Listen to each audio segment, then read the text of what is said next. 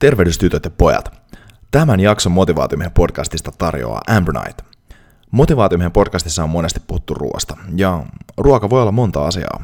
Se voi olla palkinto, se voi olla sosiaalinen yhdistäjä, se voi olla päihde, se voi olla roskaa, se voi olla taidetta, mutta se on aina ja ennen kaikkea polttoainetta. Ja koska se on aina polttoainetta, niin erityisesti silloin kun oma moottori on kovassa suoritustilassa, pitää polttoaine olla sen mukaista – ja Amber nyt on yksinkertaisesti maailman paras juotava superaateria, jonka avulla tankkaat itsesi suoriutumaan lähes mistä tahansa. Ja tämä alle kahdessa minuutissa valmistuva piirtelö ää, sisältää muun muassa manteleita, kauraproteiinia, nokkosta, levää ja paljon muuta hyvää. Ja mä itse käytän Amber esimerkiksi vaelluksella kokonaisvaltaisena aateriana silloin, kun pitää ottaa safka nopeasti ja on paljon kilometrejä tiedossa. Ja myös arjessa ennen ja jälkeen treenien lisäenergiaa palautumiseen.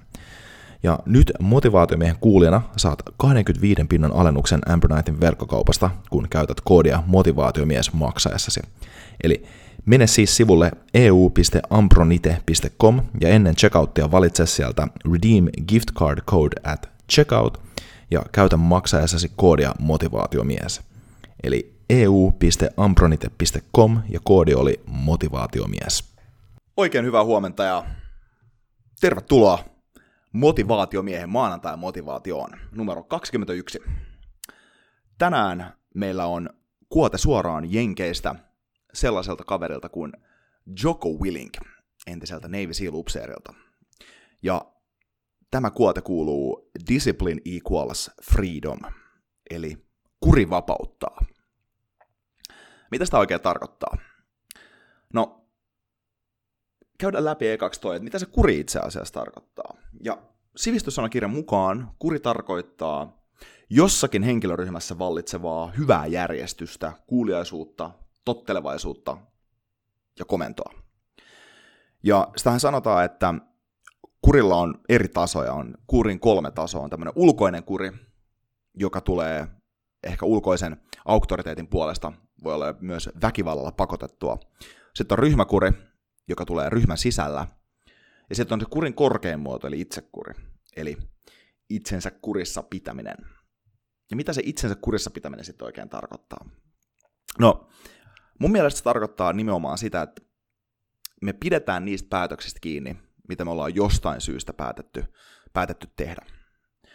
Ja kaikista parhaiten itse asiassa tätä ehkä pystyy tuomaan esille sillä tavalla, että vähän menee syvemmälle siihen sisäiseen dialogiin, mikä tulee käytyä silloin, kun mietitään, että pitääkö siitä päätöksestä kiinni vai ei. Eli kaikista ehkä yksinkertaisimmillaan se tarkoittaa sitä, että mille asioille me sanotaan kyllä ja mille asioille me sanotaan ei. No, okei, okay, mietitään tota vähän. Mietipä jotain sellaista asiaa, mille sä oot viimeksi sanonut ei. Tai ihmistä, jolle sä oot viimeksi sanonut ei. Ajattele sitä pieni hetki. Minkälainen tämä tilanne oli? Okei, okay. nyt sulla on se mielessä. Ja kun nyt sä tiedät sen asian, mille sanoit ei, tai ihmisen, mille sanoit ei, niin mille sä sanoit siinä samassa tilanteessa kyllä? Sanoit sä jollekin toiselle ihmiselle kyllä, tai sanoit sä itsellesi kyllä? Sanoitko sä jollekin toiselle tilanteelle kyllä? Koska ainahan se menee näin. Kun tekee yhden päätöksen toiseen suuntaan, sulkee toisen päätöksen toisesta suunnasta. Ja ein sanominen onkin nimenomaan erittäin tärkeä taito. Mun mielestä tossa on oikeasti siitä kurista kiinni. Tuo kuri käytännössä tulee just tohon asiaan, eli sanotaan ei toiselle asialle ja kyllä toiselle asialle.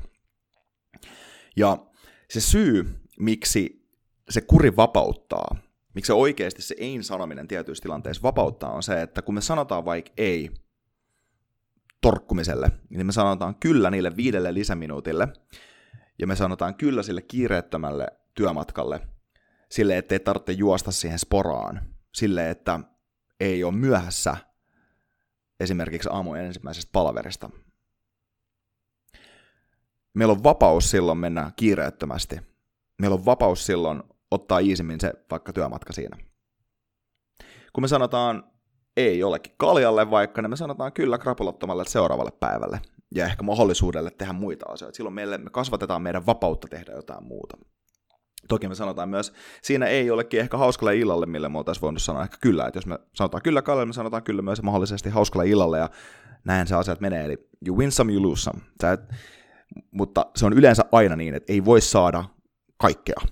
Jotain pitää pystyä rajoittamaan.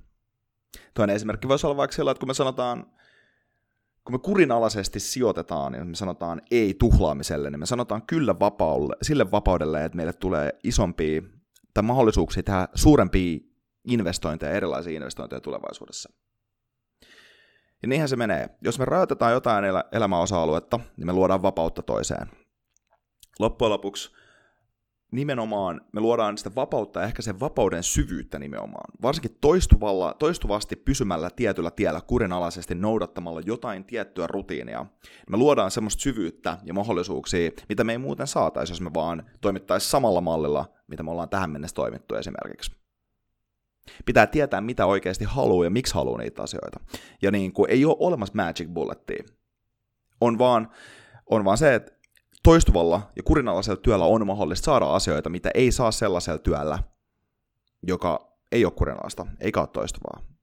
Arvokkaat asiat on harvinaisia. Jos vaikka sä treenaat säännöllisesti ja sä pidät itse tosi, hyvän, tosi hyvässä kondiksessa, niin sulla on mahdollisuus tehdä sellaisia asioita sun keholla, mitä semmoisilla ihmisillä, jotka ei pidä itseensä hyvässä kunnossa on. Sä pystyt tehdä sellaisia seikkailuita ja käydä semmoisissa paikoissa, mihin toiset ei pääse. Jos sä syöt kurinalaisesti, sä voit herkotella ehkä viikonloppuna. Jos sä opiskelet ja hankit kurinalaisesti uusia taitoja ja jonkun tietyn ammatin ja tutkinnon, niin sulla on mahdollisuus tehdä sellaisia duuneja, mihin muut ei pysty.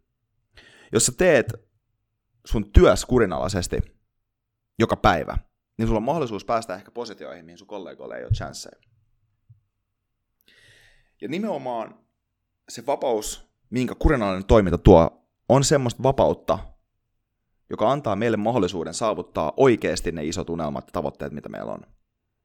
Vapaus itsessä on paradoksaalista, koska mitä enemmän vaihtoehtoja meillä on, niin sitä vaikeampaahan siitä päätöksenteosta loppujen lopuksi tulee.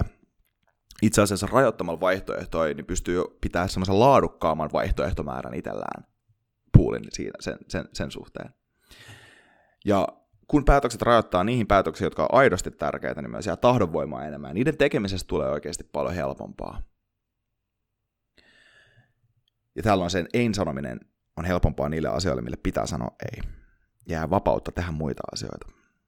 Mutta se on vaikeaa. Jos on sanonut jollekin asialle ei aina, tai kyllä aina, niin vitsi on vaikea muuttaa sitä rutiinia. Ja siihen saattaa tarvitseekka sitä ulkoiskuria. Siihen saattaa tarvitse sitä keppiä porkkana, että sen saa se homma rullaamaan. Mutta sitten kun se itsekurin tasolle pääsee, niin siellä se miksin pitää olla, se miksi se itse se juuri syyn pitää olla tosi hyvä, jotta se pysyy. Koska jos sitä syytä ei oikeasti ole, ei ole myöskään mitään toivoa pysyä kurissa. Joten se on ehkä ihan hyvä harjoitus. Miettii, minkälaiset asiat on itselleen tärkeitä. Miettii, minkälaisiin asioihin haluaa lisää omaa vapauttaan. Ja sitten kurilla menee niitä kohtia ja sanoo ei niille asioille, mille pitää sanoa, ja sanoo kyllä niille omille tavoitteille ja unelmille, joita haluaa saavuttaa koska ne haluaa ja tietää hyvän, hyvin sen miksi sinne myös taustalle. Siinä oli päivän tarinat. Oikein vapauttavaa viikkoa kaikille. Ja mennään kurenallisesti kohti niitä meidän omia unelmia. Kiitos. Adios.